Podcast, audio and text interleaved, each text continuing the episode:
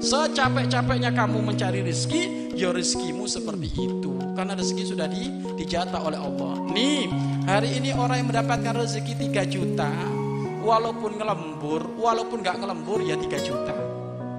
Ya, kalau ada rezeki tiba-tiba Ustadz saya ngelembur tiba-tiba dapat rezeki 15 juta, baik. Dapat rezeki 15 juta, iya. Kamu ngilangin uang bosmu 12 juta, nanti hilang bener uangnya ganti Bapak Ibu 12 juta balik sisanya 3 juta. Ya pasti Bapak Ibu. Makanya akhlakmu kepada Allah itu kalau kerja nggak usah ngoyok-ngoyok. Tapi bukan berarti teledor lo ya. Iya kan? Bukan berarti tele teledor. Ya serius Bapak Ibu tapi nggak memak nggak memaksa. Ya sesuai jamnya lah. Ya jamnya pulang-pulang. Ya waktunya di rumah ya di rumah. Oh, ini Bapak Ibu Masya Allah rumah jadi kantor istrinya jadi laptop. Kalau lihat istrinya mukanya kelihatan laptop mana laptop itu? Ah ini gimana ini? Ya kan?